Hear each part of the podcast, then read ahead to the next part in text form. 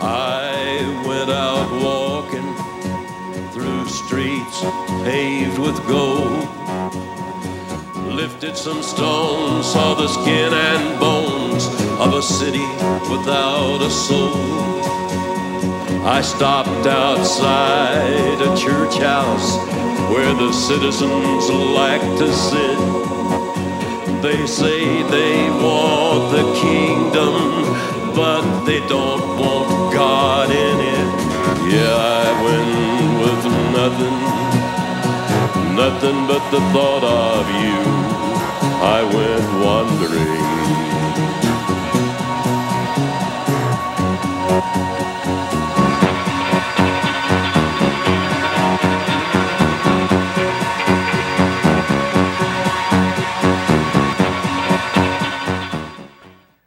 Live from the Mecca of Mormonism, Salt Lake City, Utah. This is Heart of the Matter, where Mormonism meets biblical Christianity face to face. And I'm your host, Shawn McCraney, standing here. Summer is here, and when summer comes, we get youth groups, college, high school, everything start to uh, infuse into the state to see what Mormonism is all about. These are a bunch of Christian kids from Arkansas and Texas. Arkansas and Texas. Let's say your names really quickly. Go ahead. I'm Samantha. Jessica, Andrew. Nick, Nicole. Zach. Uh, Now, before Nicole's going to read a little verse for you, and but we have an interesting story here that I'm going to tell you right here. This is Jessica. We're going to do a close up on her face. Look closely at Jessica's face right here. Look at that. Look at that. You know what happened? As a group, they went to Temple Square, and while they were there, Jessica and a sister missionary started getting violently aggressive with each other, and it turned into a major cat fight. And they're pulling hair, and then one of the apostles came out and started kicking Jessica in the head.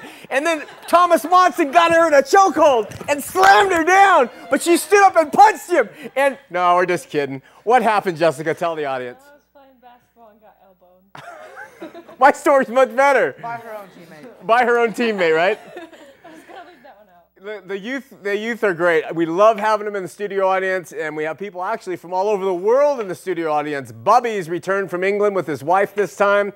Great to see her.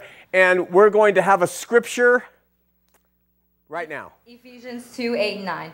For it is by grace you are saved through faith. This is not of yourselves, it is from God, not by works, so that no one can boast. Amen. Oh, they are naturals, aren't they? Thank you, Youth of America.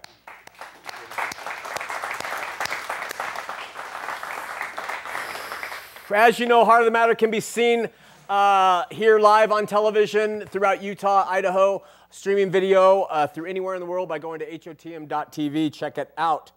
How about some Sunday activities that might help you uh, renew your mind as you search for truth? First, from 1 to 2 p.m., AM 820, The Truth replays Heart of the Matter programs. As you're driving into our never denominational Bible study from 2.30 to 3.30 at the U U, check that out. Now, some people are afraid of that word Bible study, and so uh, they're, they're hesitant to join us. So we wanted to give you a little uh, video insight of what happens at our Bible study. Let's show that right now.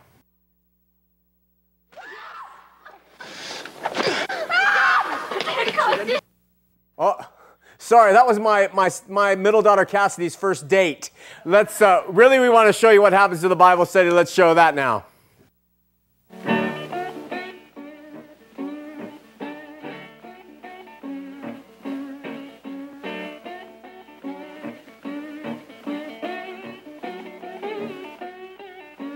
Happy your life. Happy your life.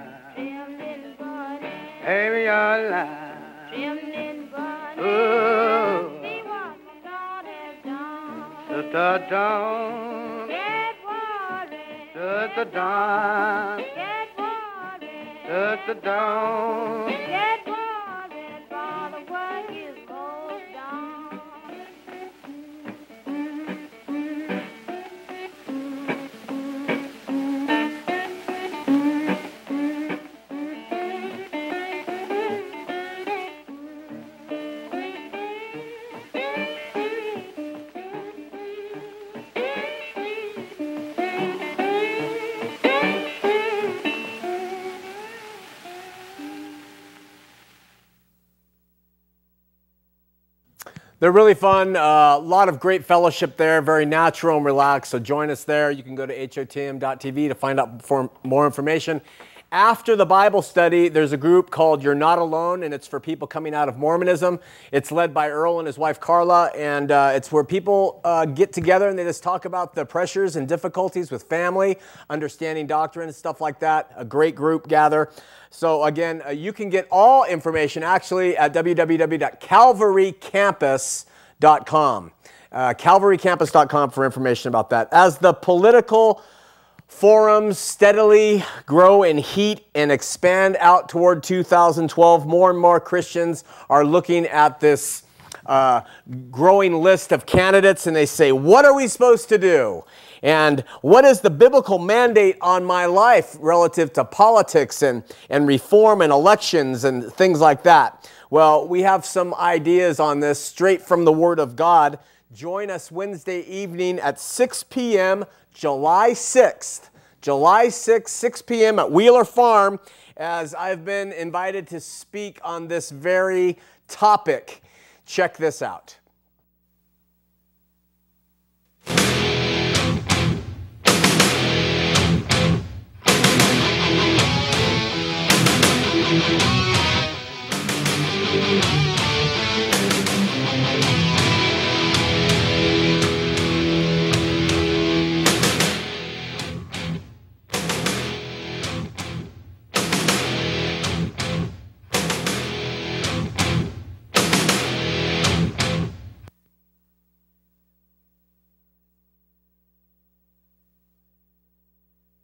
Hi, we're back. Um, there's a lot of talking heads out there when it comes to uh, Christianity and politics. They're essentially full of it. So uh, come and get challenged. Hear the truth. Wednesday night, July 6, 6 p.m., Wheeler's Farm. Affordable automotive. Affordable automotive.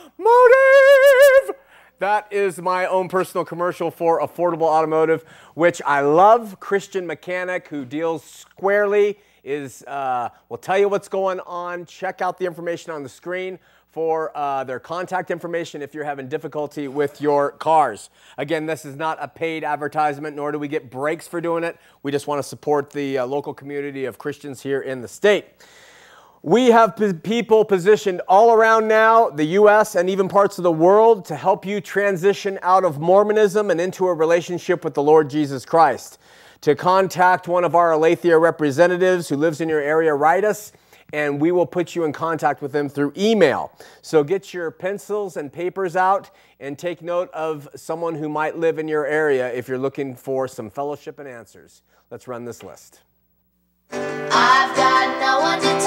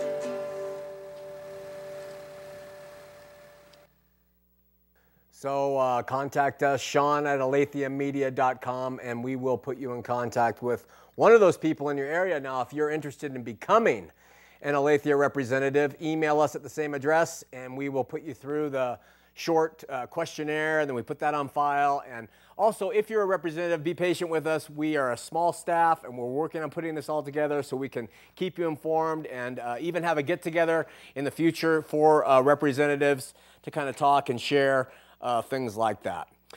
Okay, how about a moment from the Word?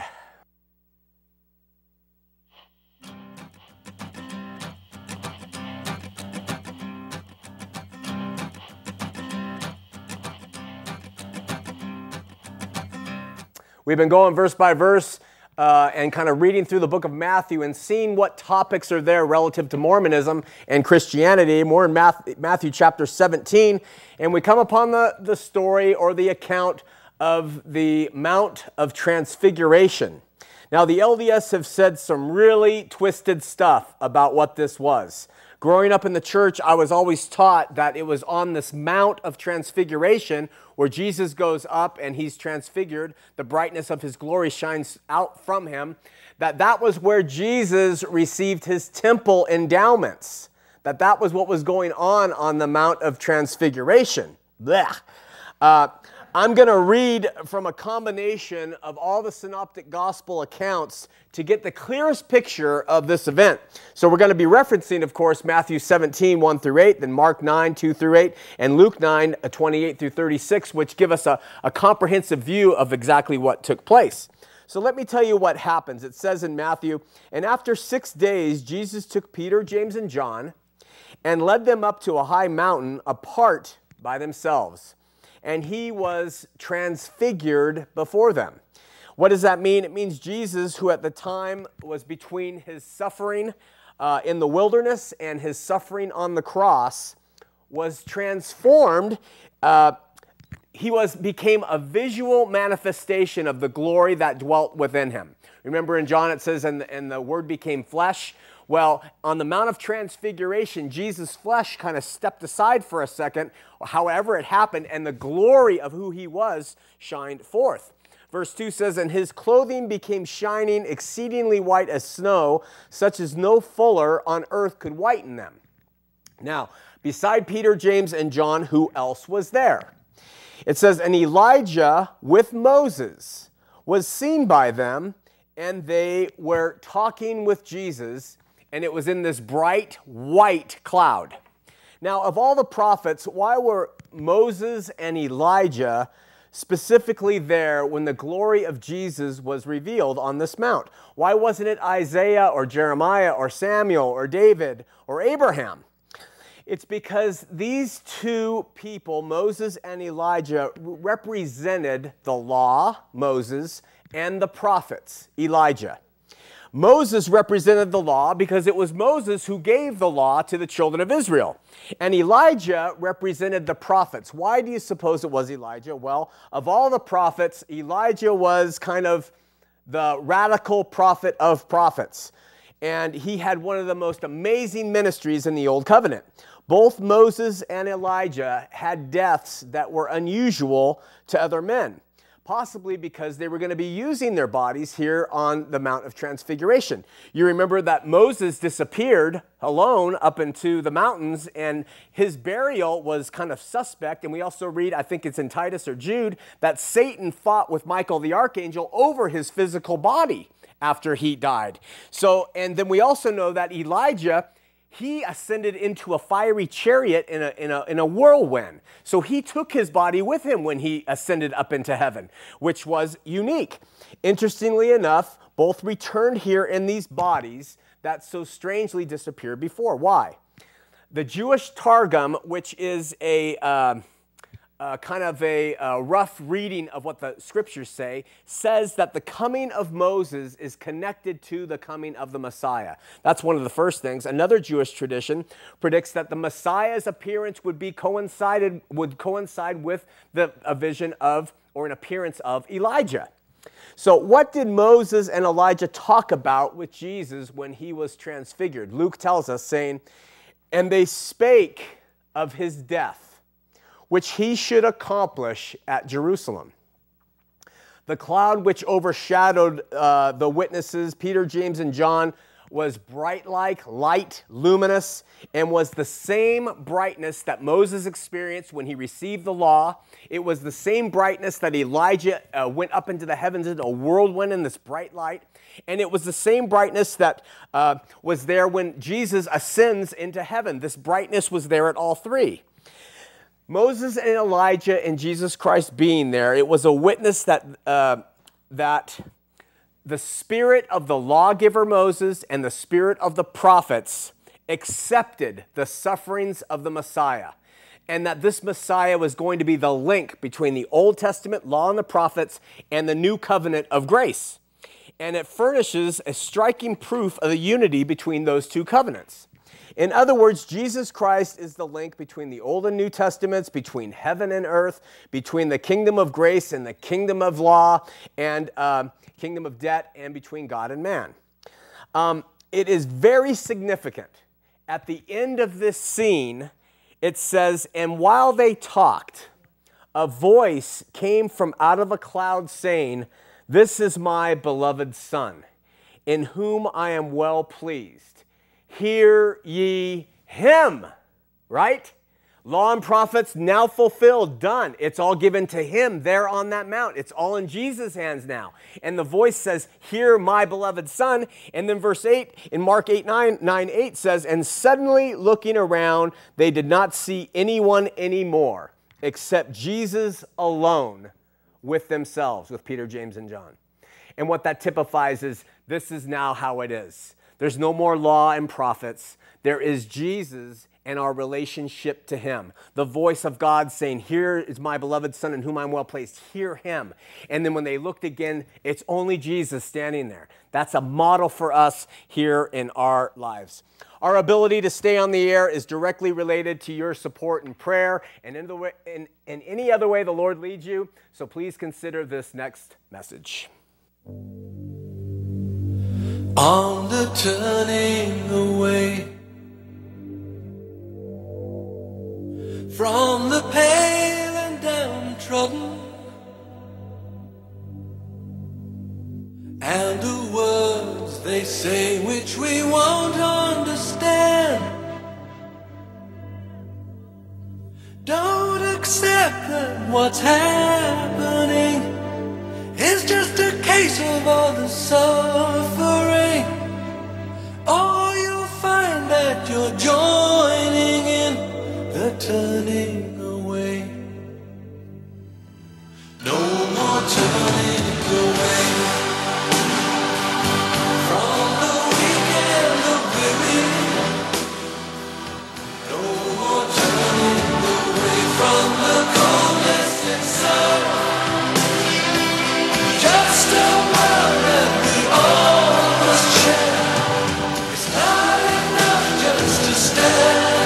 stand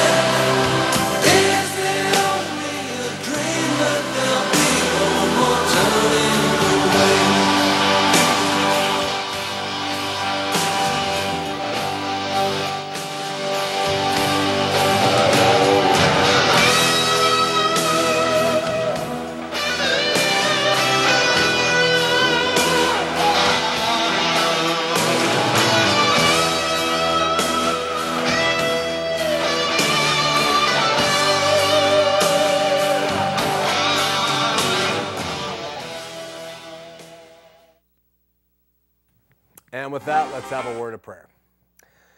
Heavenly Father, we uh, come to you humbly. We need you. Uh, we're just human beings trying to know you better. So we pray you'll pour your spirit out upon our audience wherever they may be. We pray that you'll be with our volunteers and our staff and people who are operating the phones and cameras and technical things that can always go wrong. Be with me and the things I say. If they're not of you, let them disappear. And if they're of you, let them take root in people's hearts and minds as we talk about the truth of your gospel relative to Mormonism. In Jesus' name, amen. We've established the ground or the societal background which Joseph Smith was raised. This ground consisted of early American political opinions, anti Catholic attitudes, a very unique Protestant culture, and an intense interest at that time in Native American origins. Don't discount the amount of influence these factors had on the mind of the boy Joseph Smith because, as we have seen, they not only helped forge his personal worldview of how he saw things, but they actually found their way into the narrative of the Book of Mormon. But these elements would only serve as the foundation for his worldview and the book that he authored. Tonight, we're going to introduce you to what helped create the very seed of the Book of Mormonion. And it's his familial influences, particularly his mother and his father. Now, LDS prophets and apostles have long said that parents have a profound influence upon children. In a speech called Worthy Fathers, Worthy Sons, given in 1985, LDS President and Prophet Ezra Taft Benson said, quote, Good fathers teach their sons, and good sons listen and obey, end quote. I'm not in necessarily in disagreement with this uh, view, but I would only suggest that the LDS see the influence Joseph Smith's father had on him. Uh, for this reason, it's vitally important in understanding the concept and the construction and the content of the Book of Mormon to look carefully at the facts surrounding the lives and attitudes of Joseph Smith Jr.'s parents and even his grandparents. Before Joseph Smith Jr. was born in the winter of 1805, the foundation for Mormonism was already well established in and around the Smith home, in part by his paternal grandparents and his father and mother. Grandfather Smith, his father's father, whose name was Asael, was successful and extremely opinionated on the subject of religion, God, liberty, and individual freedom. Asael did not like organized religion at all and was a staunch universalist in his opinions. At the same time, he was looking for somebody to restore the primitive church of Jesus Christ back to the earth. Contrary to what Jesus and the Bible says that the gates of hell would not prevail against the gospel he established, Universalists believe that everyone, everyone who ever comes to earth will be saved. Um, such thinking would play an enormous role in the thinking and theology that Joseph Jr. would present by way of Mormonism in the years to come, especially in his doctrine of there being many levels of heaven and no real hell, except for guys like me. According to public records of December 6, 1797, many years before the prophet Joseph was born, grandfather Asael, his own father Joseph Sr., and his uncle Jesse attached their names to the founding charter of the Universalist Society in Tunbridge, Vermont. This was the only organized religion Joseph Smith's father would ever join, except for Joseph's religion many decades later. Universalism was, in essence, an anti sectarian position because if everyone goes to heaven, then all religions, no matter what they say or do, are kind of correct and okay. This is important because Joseph Smith's father refused to touch any religion that did not meet his specific requirements, including that all people must be saved. In addition to being a universalist, Joseph Smith's grandfather Asael also believed, like many early Americans did, that this country was set apart by God as a land of liberty and peace and a place of free, relig- uh, free of religious oppression. This theme, which we're going to explore in detail much later, would also appear in the pages of the Book of Mormon. In 1 Nephi 2:20, Nephi, who was supposedly in Jerusalem at the time, is told by God that the land he's going to travel to is saying says, "Ye shall be led to a land of promise, yea, even a land which I have prepared for you, yea, a land which is choice above all other lands." This was a common theme in early America and was a very big theme in the belief uh, and in the heart of uh, grandfather Asael and Joseph Smith's father. Again, ask yourself did these words that you read in the Book of Mormon come from Joseph Smith's grandfather and father and their influence, or were they actually inscribed on some golden plates that were uh, supposedly hidden in a hill and later dug up by Joseph? I propose these attitudes came by way of the latter. In the teachings of the prophet Joseph Smith, it quotes him as saying himself, quote, "It is a love of liberty which inspires my soul, civil and religious liberty to the whole of the human race. Love of liberty was diffused into my soul by my grandfathers while they dandled me on their knees. End quote. Hand in hand with the Smiths patriarchs' universalist attitudes and the belief that America was chosen by God as the land of liberty, they also believed, Joseph's father and grandfather, that the Church of Christ would someday be restored back to the earth. Uh, those who believed in this at the time, and there were many in the United States, were called restorationists or uh, primitivists. Primitivists. Uh, even before Joseph Jr. was born, his grandfather believed that it would be through the actual Smith family that the gospel would be restored back to the earth in the American continent. George Q. Cannon, LDS apostle, wrote in his book, Life of Joseph Smith the Prophet, that Joseph's grandfather Asael said, quote, It has been borne upon my soul that one of my descendants will promulgate a work to revol- revolutionize the world of religious faith. Okay, that's Joseph Smith's great great grandfather saying these things before Joseph was born. The last time young Joseph Smith Jr. saw his paternal grandparents, Asael's wife had him sitting there, and she communicated to him that he was a spe- quote a special boy who had a special work that he must do for God, and that he must quote always follow the teachings of his father and mother, so he would be prepared when the time came quote for God to call upon him to accomplish the work he was destined to perform end quote. From a very young age, Joseph Smith Jr. had it instilled in him that he was destined to perform something about restoring uh, the true church to this free American continent by the hand of God. After Joseph Smith was assassinated, Brigham Young glorified the Smiths family uh, completely, as recorded in the Journal of Discourses 7 colon 289, saying, quote, the Lord had his eye upon him, and upon his father, and upon his father's father, and upon the progenitors clear back to Abraham, and from Abraham to the flood, from the flood to Enoch, and from Enoch to Adam. He watched that family and that blood as it circulated from its foundation to the birth of that man. End quote. Huge position that Brigham Young just put Joseph Smith in.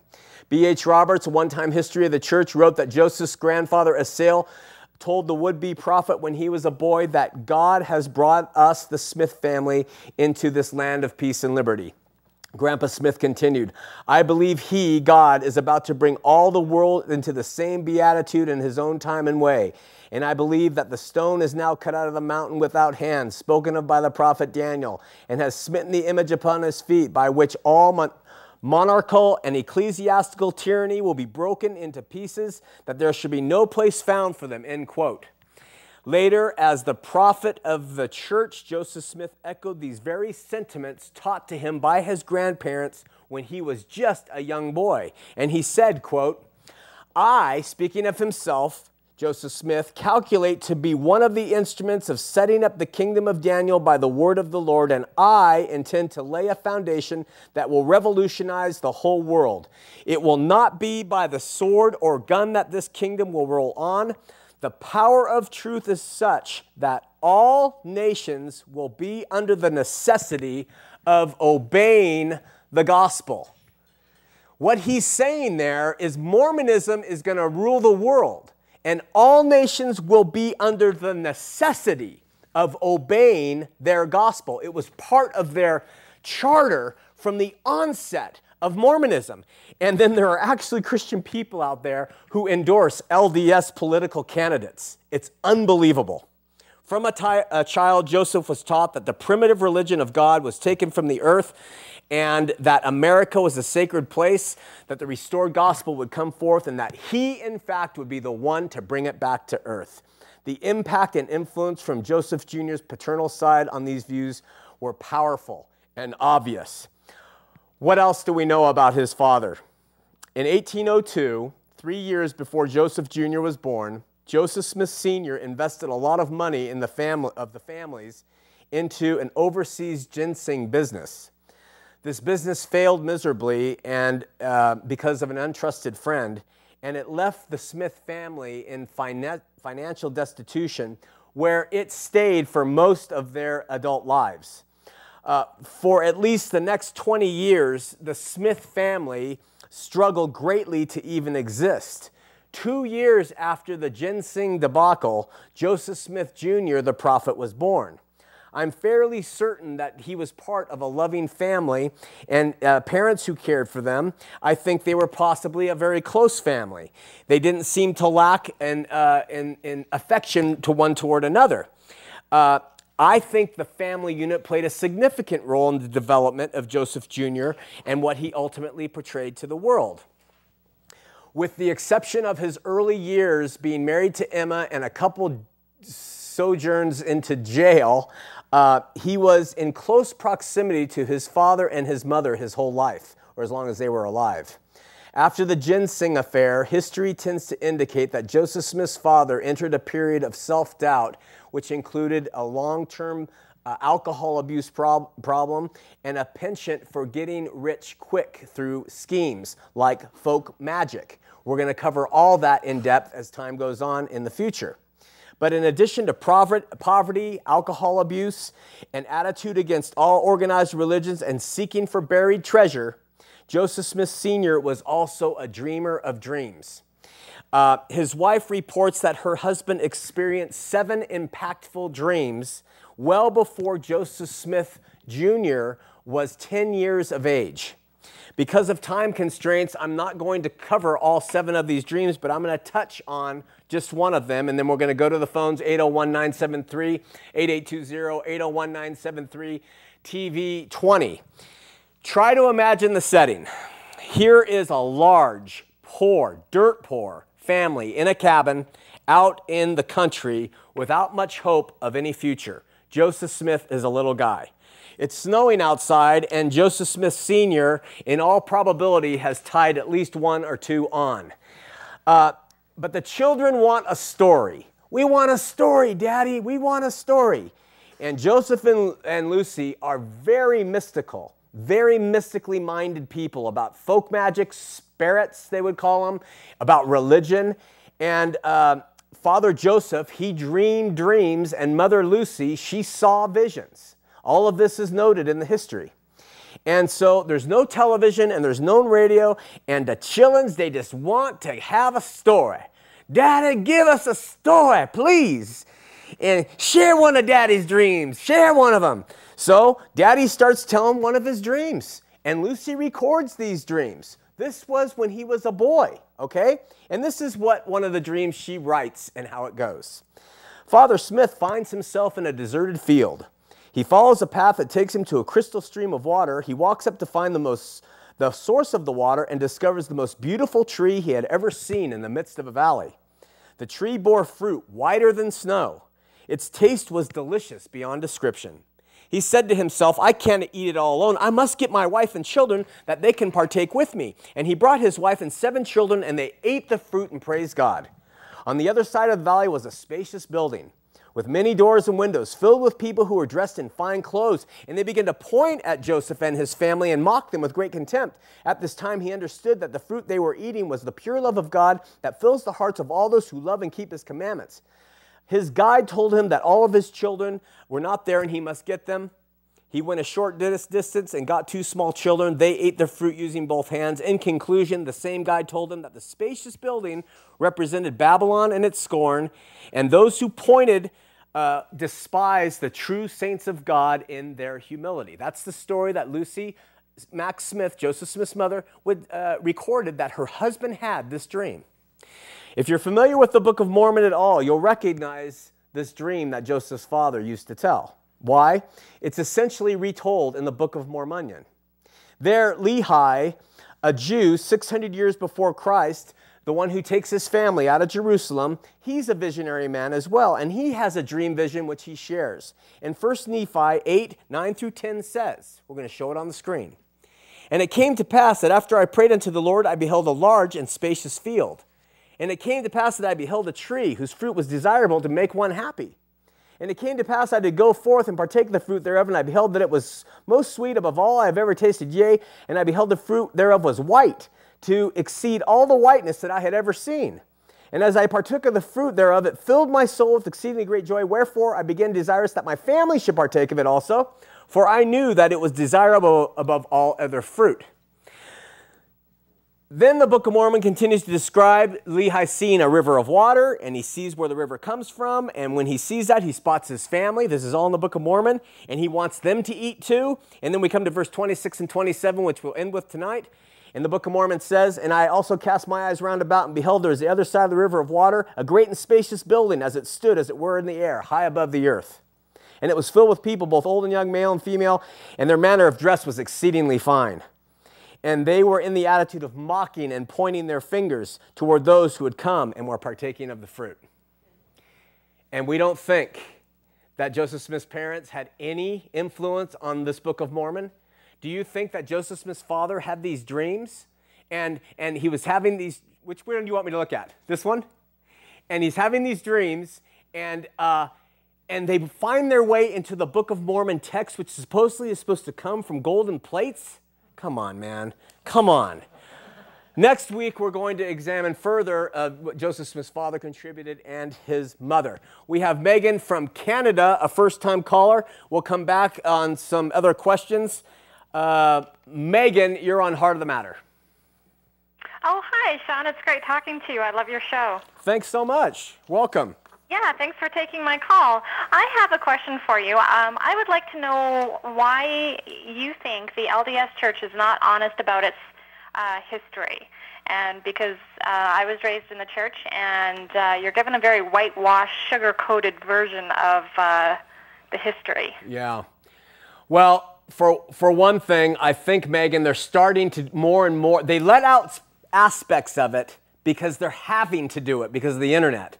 But uh, they don't teach it because uh, they want to get in their young people and their teens and in their adults this hardcore belief before these ugly facts are, are heard. I think if they started teaching them these far fetched facts from the beginning, they would not have the retention or the conversion rate that they do. So they get people totally inculcated by um, the uh, activities and the fellowship and the spirit of Mormonism, which is often very familial and fun and nice. And, and they bear testimony week after week after uh, and you hear all that and you get so believing. And then when you hear something that has not been taught to you your immediate reaction is that's a lie. Or your immediate reaction is look at that guy. He couldn't be telling the truth there's something wrong with him and or i don't want to know the truth it's just too hard to bear i don't believe it it's just the devil trying to take me off the truth and so i think that's part of the whole plan Do you, do you find that rather hypocritical when a church is so upholds the truth to be so important and believing in the truth and following the truth, yet they're not truthful about their history? You know, Megan, people get uh, really disturbed at my anger sometimes on the show. And my anger comes from the fact that they are such liars. Sorry, the anger's coming out again.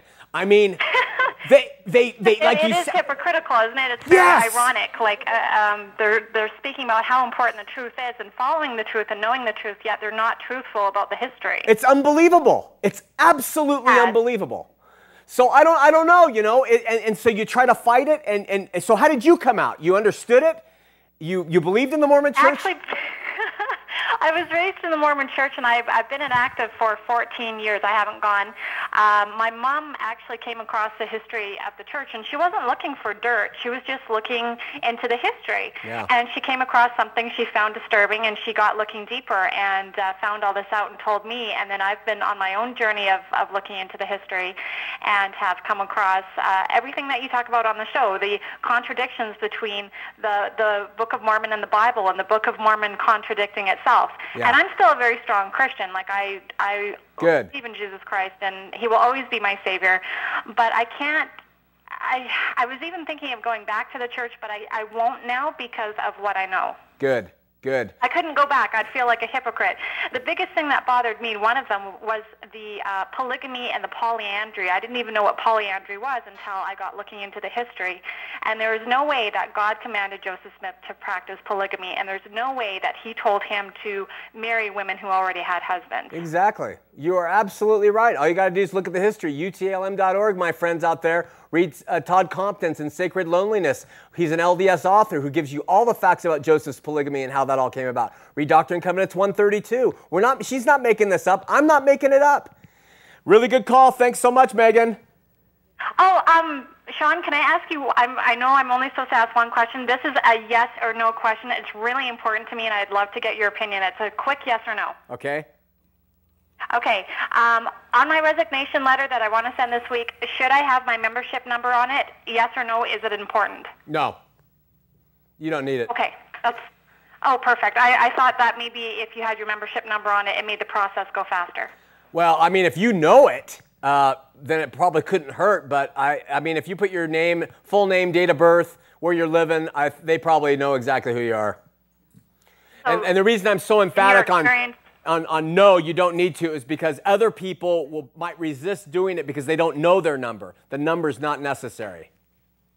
Perfect. Thank you so much. That's all I needed to know, and thank you for answering my questions. Thanks for watching. God bless. Okay, same to you. Bye. Bye bye. Listen, you know what happens? Eh, this is something. We get in dialogue with the LDS, and, and you meet some missionaries, or you're at Temple Square and you're talking, and they will take something like grace versus works, and they'll throw in James chapter 2, and they'll quote that, and you'll get into this big thing. That is one minuscule topic to a mountain, the size of, of the Wasatch Mountain range, of what Mormonism has problems with.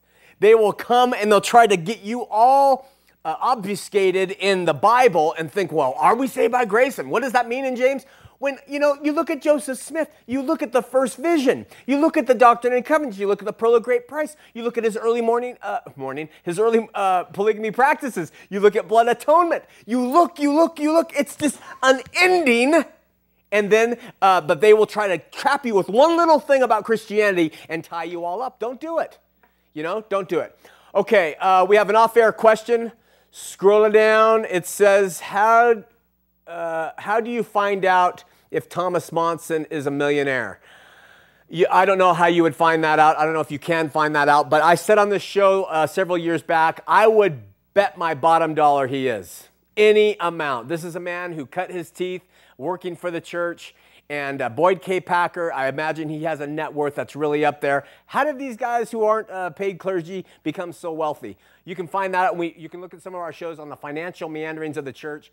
And there's also some books out there. The Mormon Corporate Empire is a really good one to check out. And it'll, it'll show you how they do it through their board positions that they're given. Okay. A woman out of California wrote, What's your opinion about the We Agree with Moroni 818 evangelism campaign supported by Bill McKeever of MRM? Some understand the campaign as a way to expose the falseness of eternal progression. Others vehemently oppose agreeing with the Mormons on anything at all because they feel like agreement with them. Okay, bottom line, what it is, is there's a method of reaching Mormons where they use the Book of Mormon to reach the LDS. I personally don't like the method because the Book of Mormon is a fraud. So you're using a fraudulent book to prove a person a fraud.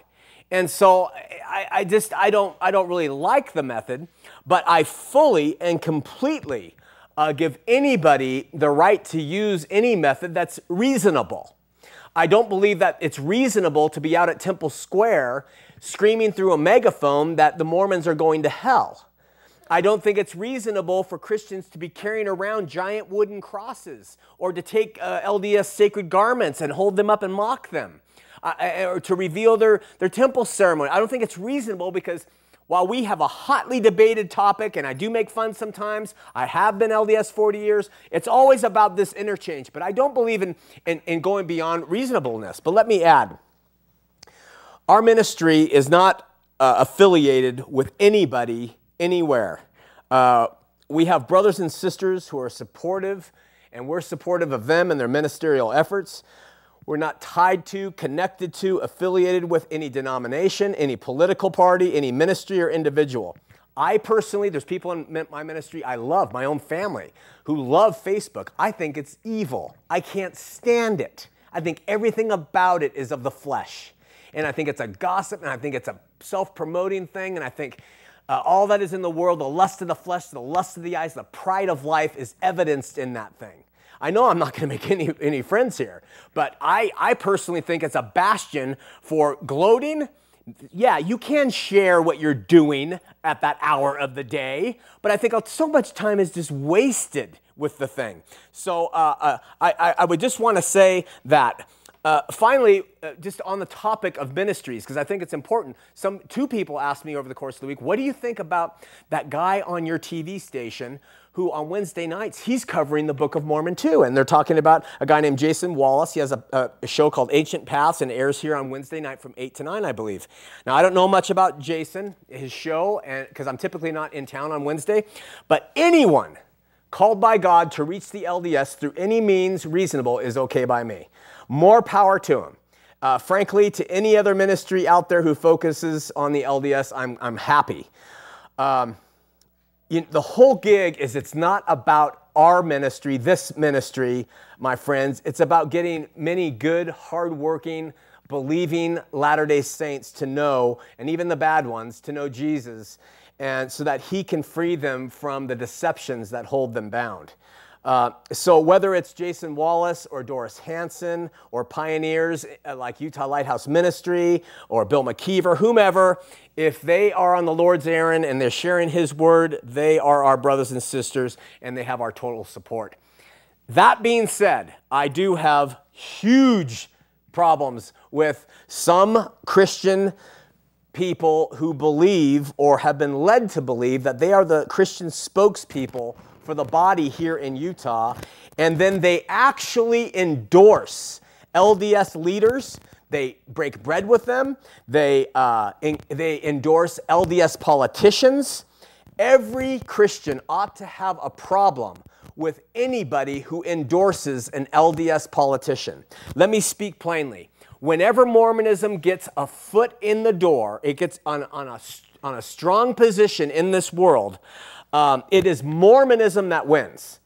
And uh, for any Christian to endorse a Latter day Saint politically, whoever that political person might be, it's, egregious, it's as egregious as if they uh, finance 100,000 Mormon missionaries to go out into the world and teach Mormonism. That's how bad it is. And yet, in this state, we got a bunch of people who are really, truly believing Christians who actually endorse the, political candidates that Mormonism might come up with, past, present, or future.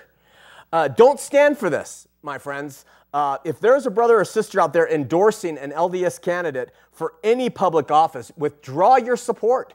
I'm telling you, because it's exactly what is embedded in their uh, charter for their history, and they're looking for, like it says from its inception, world domination. Okay, we are going to go to uh, Mickey, a female who's LDS. Mickey, you're on Heart of the Matter. Uh, hello. Hi, Mickey.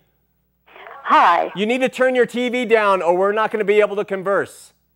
Okay. I was just searching for the mute button, actually. Oh, there it is. I'm sorry. It's all right.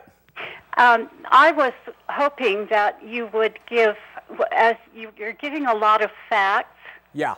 without um, giving any indication of where they came from. So I was hoping that you would give references when you give these these facts. It's good. We often do. Uh, sometimes I don't just because of time. I've been traveling. I've flown back and forth to California three times in the past three days, and I just didn't have the resources to do them. But that being said, Mickey, you can go to www.utlm.org and you will find references for anything I've said uh, on here, unless it was my opinion. Uh, but in terms of quotes, these are not made up. And uh, if you really want them, uh, email us and I'll get them. I'll send them to you. Okay, so that's www.utlm.org. Yes. Dot org. Dot org. Yeah. Okay. And go in and you can you can scroll. You can find any quote from original sources, LDS sources, on the things we're saying. Well, thank you very much. You're welcome. Thanks for watching. Bye. Okay, bye. We're going to Nancy in Clinton, Utah. Nancy, you're on Heart of the Matter. Hi. Hi. Um, I called. Um, You did? because I, I have a son who married a Mormon girl, and then a couple of years later, he he uh, was baptized into the uh, LDS Church, Uh huh. which at the time really uh, devastated me. Yeah. Um, I did a lot, a lot of research. That was uh, seven, eight years ago now. Uh huh. But my question is, they have since divorced. He has custody of all five children because they had one child after another. Um, what if he if he is slowly breaking away from the church, which I think he is doing? Okay. Should he get his name taken off of the rolls? And um, is it important to do that? And why? Well, here's the problem. Um, is his wife still active Mormon? They're divorced. No, she actually, uh, she has become a drug addict and in jail and all kinds of stuff like that. I, I truly believe it's the hypocrisy of her family. Yeah. Well, the, she with when it comes to he can take his name off, but with children, you got to get the uh, permission from both parents. So it becomes it becomes a very strange deal. And bottom line, in order to if he let's say that he took his name off the records of the church, hers are still on. She gets clean, she gets out of prison, and uh, and she starts going to church. She could actually uh, be sealed to another uh, man if she got permission from the prophet, and have those children sealed to her and another man. Not that it means anything. It's just myth making. I, I get it. Yeah. I get. I understand what you uh, what you're saying. Yeah. Um, my other question is, me being, I'm a Christian, Uh-huh. and I feel kind of torn about this. But if, oh, lost my train of thought. It would it be safer for his children if he did stay out, stay LDS Oh, safer and what? I mean, are they? Pardon me? as a male LDS person?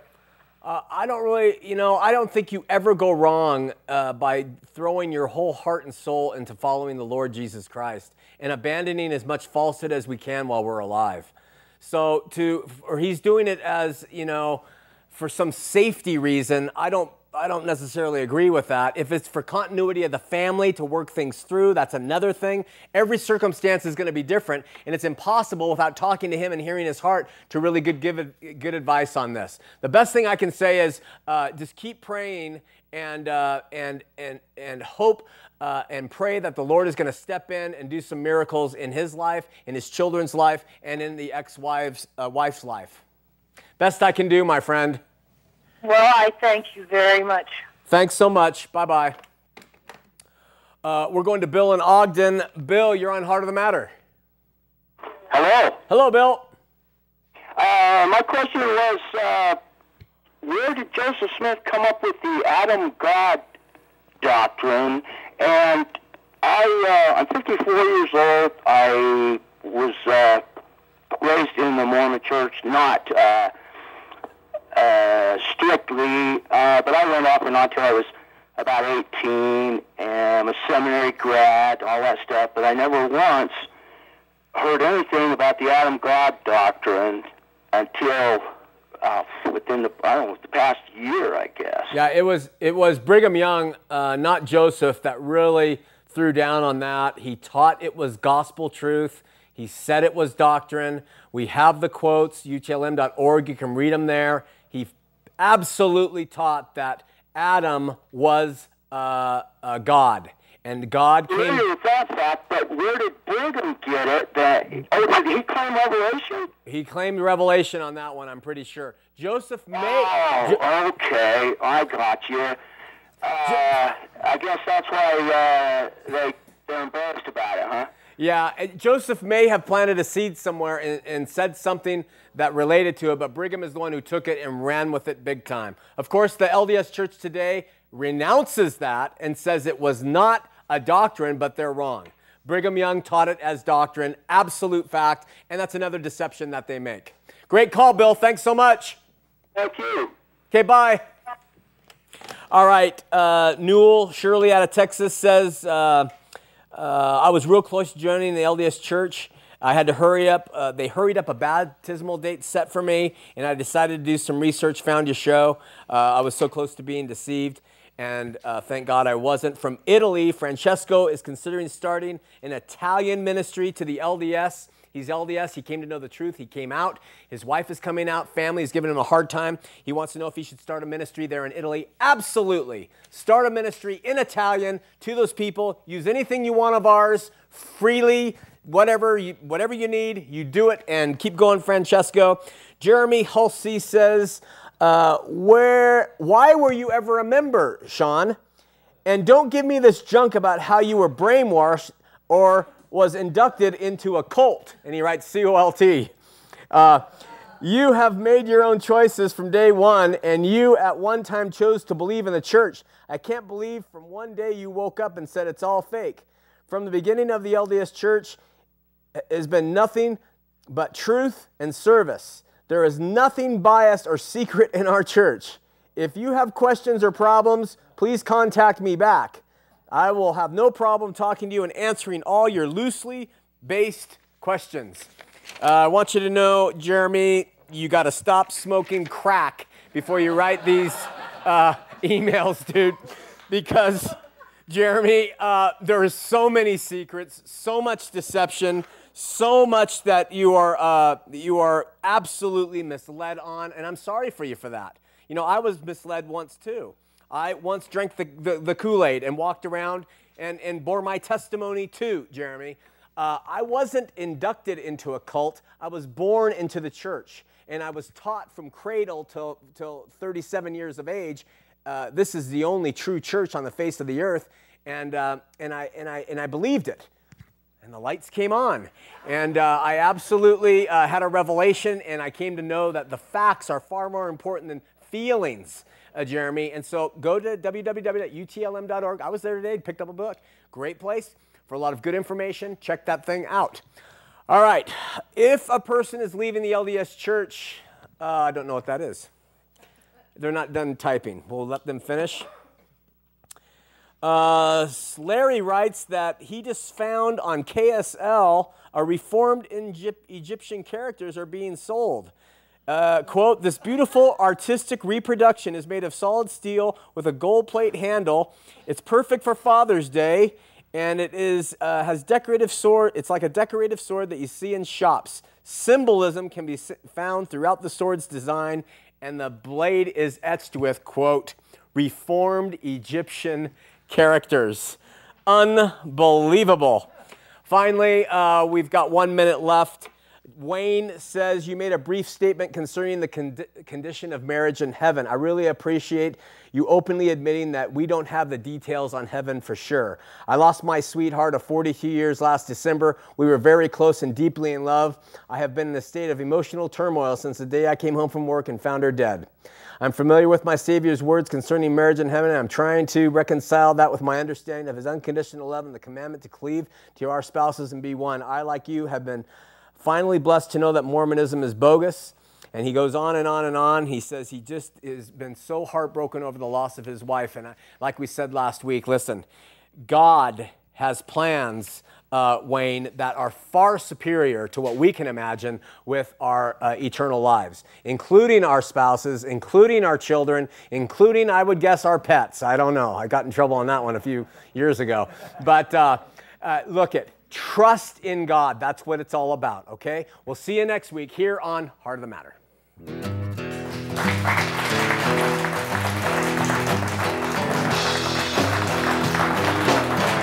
I'm gonna break, I'm gonna break my, I'm gonna break my rusty cage and run. I'm gonna break, I'm my rusty cage and run. I'm gonna break, I'm gonna break my, gonna break my rusty cage and run.